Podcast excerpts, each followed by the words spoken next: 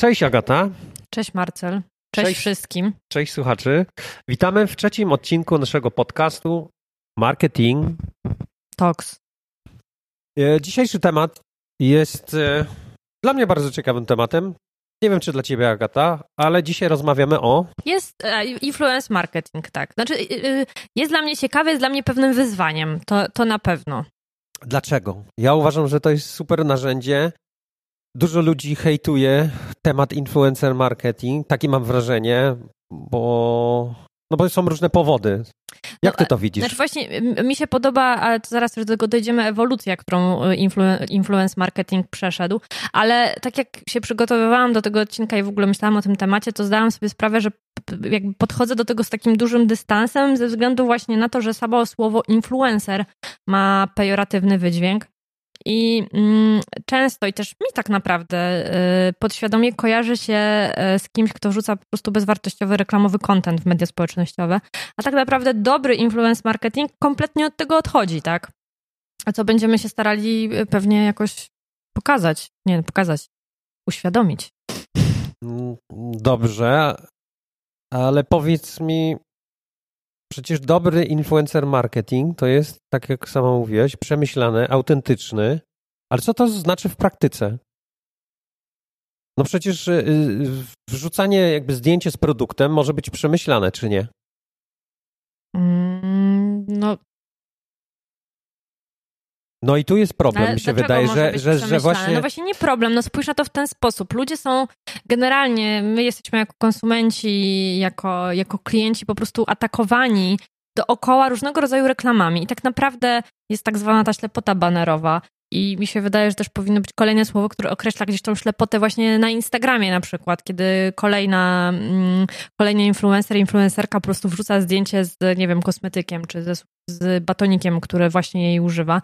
I wydaje mi się, że ludzie są coraz bardziej na to odporni, bo zdają sobie z tego sprawę, że jest to oczywiście jakieś, nie wiem, płatne, y, płatna reklama, płatne partnerstwo. I ta reklama nie ma takiego wpływu, jaki e, zapewne chcieliby docelowo osiągnąć e, e, właściciele firmy, tak? Więc wydaje mi się, że to chodzi o to i to jest. I no, według mnie to jest traktowanie właśnie influencer marketingu z pewną ignorancją. Mi się przypomina, jak tak ciebie słyszę, jak opowiadasz o tym, jak zły influencer marketing wygląda, to jak, jak przyjechałem na początku do Polski i, i oglądałem rodzinka.pl i widziałem ten product placement, no, sorry, ale to, to, to jest jakby podobne do nieprzemyślanego, po prostu byle jak zrobionego influencer marketing. Ja jestem na przykład przeciwko takiemu działaniu, bo właśnie ludzie nie są głupi, tak? To możesz raz, dwa, możesz zrobić na początku, ale teraz to no, sorry, no peep way. No, Polska nie potrafi w product placement, to na pewno. Czy w influencer marketing? Myślę, że nie, że, że jakby potrafi i to się zmienia.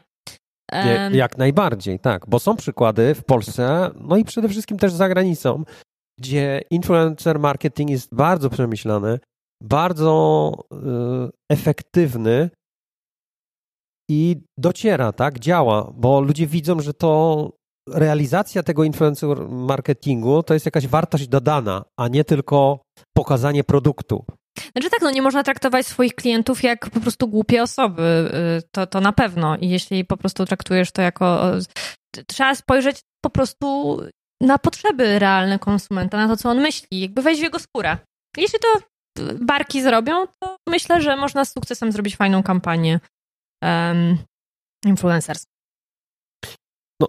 na pewno są jakieś tam podstawy, tak? Y, to jest ta, jeszcze raz powtarzam, to autentyczność, te przemyślane podejście do, do tematu, a tak, tak samo jest dialog z influencerem, jak ja jestem firmą, to też jest ważne, bo na początku a, współpracy powinniśmy się dogadać, żeby to pasowało.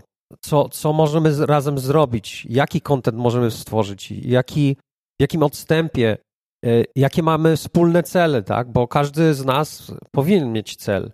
Może influencer ma taki cel, że tak, że dobrze zarobi pieniądze, ale też dostanie wartościowy content, który się wyróżni, który jego wyróżni i, i pomoże mu jak to się mówi, po polsku mówi, wzrosnąć, wyjść na jakiś level wyżej, tak?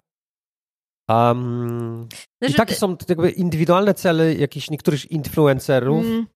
i tak samo firmy y, wtedy docierają przez takie skuteczne działanie, przemyślane działanie do, do innej grupy docelowej, do której może nie mogliby dotrzeć, albo ich by to o wiele więcej kosztowało. No tak, ale ty mówisz tutaj dalej o takim influence marketingu, który jest kojarzony właśnie z, z osobami, które mają bardzo dużo followersów, a y, mi się wydaje, że ten influence marketing, i właśnie za, o taki influence marketing walczyłam, e, idzie w stronę mikroinfluencerów. I to właśnie wynika z tej autentyczności, że po prostu dla odbiorcy e, coraz mniej autentyczna wydaje się osoba, która już w tym momencie tak naprawdę bardzo często jest sama w sobie marką, tak?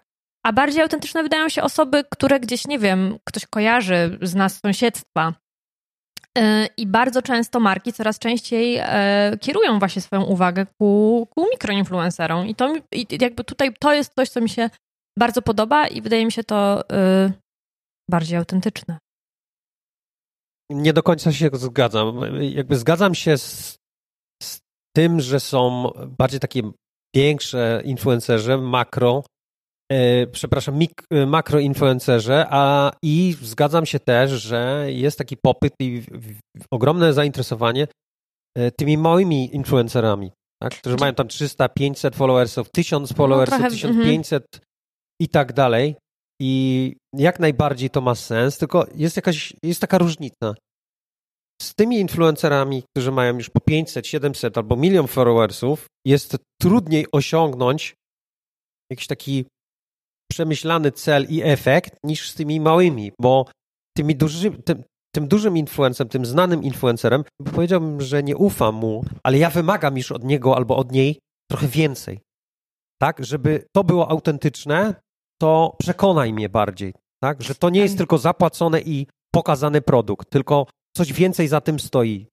Yy, mm. Na przykład osoba X zostanie zaproszona do produkcji fabryki, tak? I opowiada, że dla niej też eko jest ważne i jedzie, nie wiem, leci samolotem. E, I właśnie to jest pytanie, tak? Czy to pasuje? No ale właśnie, no pytanie, czy ty nie jesteś w mniejszości, bo y, dalej, co, co, co jakby na to marka? Bo na przykład badania mówią o tym, że y, ci mikroinfluencerzy, mm, oni mają większy wskaźnik zaangażowania niż ci makroinfluencerzy, że my po prostu do pewnej rzeczy tak przy, przywykliśmy, że to zaangażowanie się przeniosło, tak? Więc pytanie, czy ty nie jesteś w mniejszości, że ty wymagasz więcej? Może tak naprawdę widzisz, ludzie. Hmm. No, z tego co ja obserwuję, to to, co też widać, jest, że influencerzy bardzo dużo teraz postują, tak? Z, no właśnie, z, mówimy... z, czego, z czego to y, wynika? Ale właśnie mówimy w kontekście Instagrama w ogóle, a tak naprawdę influencer marketing to nie tylko Instagram, ale rzeczywiście jak na przykład ja o tym myślę, to Pierwsze, co mi pierwsza platforma, która przychodzi mi do głowy, to jest y, y, Instagram. A przecież YouTube, tak, nie wiem. Y, są wszelkie blogi, czy, czy vlogerzy, więc tutaj jest jakby takiego więcej. Merzy też. Jak najbardziej, jak najbardziej. Agata, mam inne pytanie. Mhm. Mm, czy ty uważasz, że influencer marketing to tylko płatność gotówką, czy dalej barter jest możliwy? Co ja uważam. Y, nie wiem, pewnie no barter jest dalej, dalej możliwy, dlaczego by nie? No, nie wiem. Dlaczego to jakieś podchwytliwe pytanie miało być? Nie, bo ostatnio tak czytałem artykuł i, i przypomniało mi się, że no oczywiście barter jest jak najbardziej jeszcze możliwy. Na przykład w scenie gamingowej, tak, yy, są różne gry, popularne gry, jak na przykład FIFA 21 za, nie, za niedługo będzie. Gry, no i co? I co i... No i ludzie, którzy jakby grają w tą grę, oni czekają na tę grę i tu nie musisz płacić, tylko wystarczy wysłać tą grę komuś tydzień przed premierą i on się będzie dzielił, pokaże, że ją ma, będzie już grał z kolegami i, i tutaj w ogóle pieniądze nie są potrzebne, tak? I w takich przypadkach. No, ale to jest właśnie to, to jest ta autentyczna strona influencerstwa dla mnie. I, czyli to w ogóle z czego się narodziło, tak? Tak naprawdę, yy, nie wiem, blogi powstawały jeszcze yy, przed tym, jak w ogóle influence marketing zaistniał, i, i ludzie tworząc te treści, czy nawet treści na YouTubie, na początku nie, nie brali pod uwagę tego, że nie będą na tym zarabiać. Oni to robili z prawdziwej pasji. I tutaj na przykład ten przykład, o którym ty mówisz, ja myślę, że on jest takim właśnie przykładem osoby, która mm, nie czerpie bezpośrednio takich korzyści finansowych i to nie jest jej głównym celem publikowanie tych treści, e, żeby jakby właśnie osiągnąć te, te cele e, więc finansowe, więc to jest dla mnie fajne i autentyczne, no tak naprawdę. Zgadzam się. A powiedz mi.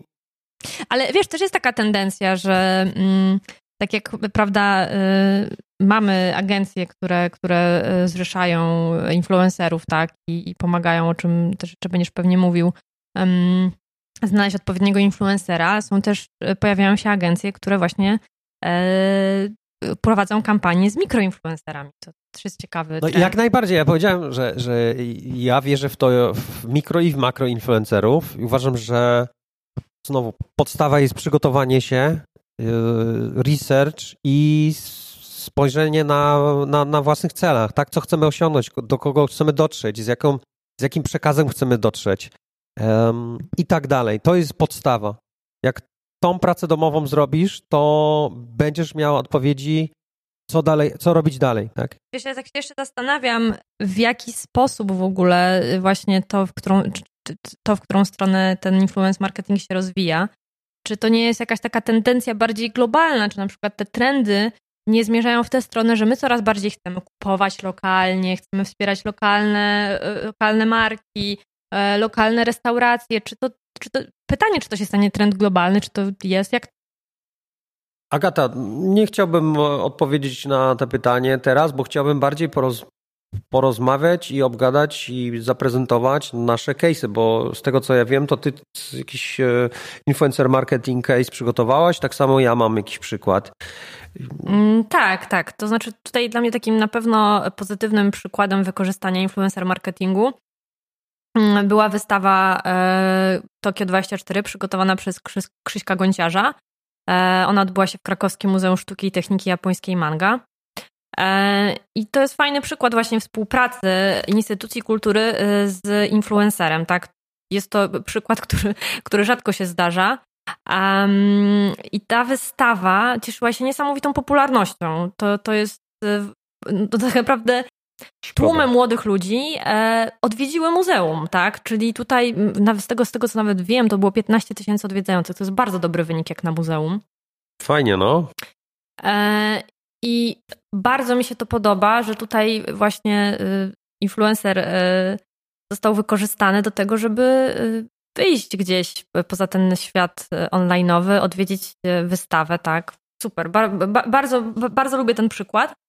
E, I takim kolejnym dla mnie bardzo pozytywnym case'em też jest współpraca grupy Abstra z marką Durex i, i kanał e, Jak to zrobić.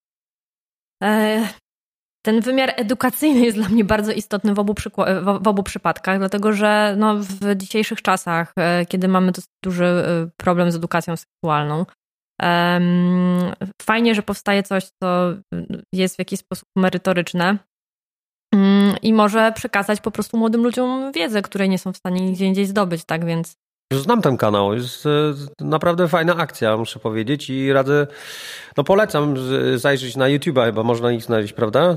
Tak, myślę, że to jest fajna rzecz dla młodych osób, tak? No tutaj kanał, który jest e, bardzo popularny e, wśród właśnie młodych odbiorców, plus połączenie tego z tą akcją. Wydaje mi się, że, że jest to fajny przykład. To ja może też opowiem o moim przykładzie. On jest też związane z YouTube'em, bo y, firma Ubisoft, która mhm. jakiś czas temu wydała kolejną wersję i kolejny odcinek gry Assassin's Creed, na swoją premierę wybrało, i to myślę, że nie pierwszy raz taką akcję robią, tylko już y, słyszałem o, o kilka takich akcji. Wybierają vlogerów z YouTube'a, w moim przypadku w grze Assassin's Creed Odyssey to były trzy różne osoby, dwie, e, dwa chłopaki, jeden, jedna dziewczyna mm, z dużym zasięgiem i oni wzięli ich na podróż do Grecji, y, stworzyli mhm. Y, taki, y, stworzyli filmik z nimi, gdzie oni byli głównymi bohaterami. Dodatkowo zrobili e, making of. E, na każdym kanale była opowieść, jak jadą na te nagrywanie. Um, ze swojego punktu widzenia opowiadali, co się tam działo, plus e, filmik, który został stworzony, został wyświetlony na, na, na ich kanale. I po prostu tutaj coś fajnego po prostu się A... zadziało, tak? Nie, nie klasyczna reklama, hej, kup grę, tylko um, opowieść. A z jakim odbiorem w ogóle spotkała się?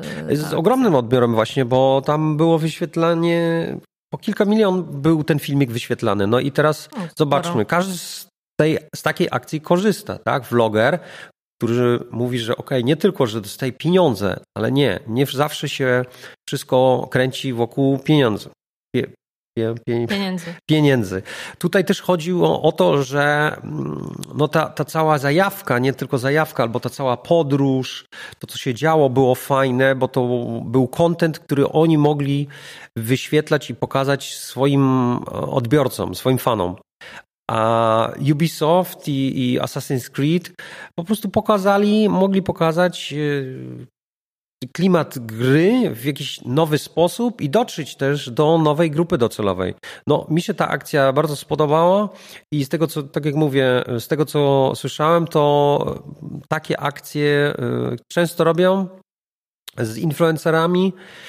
No i mi się wydaje, to, to im daje się wyróżnić. I z tego, co wiem, y, Ubisoft y, regularnie robi takie akcje z influencerami.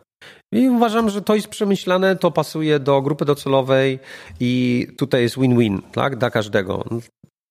Dla mnie, jako odbiorca, dla vlogera i dla marki. Ale Agata, powiedz mi jedną rzecz. Jak dzieją się takie akcje, yy, takie współpracy, to jak się tutaj mierzy sukces?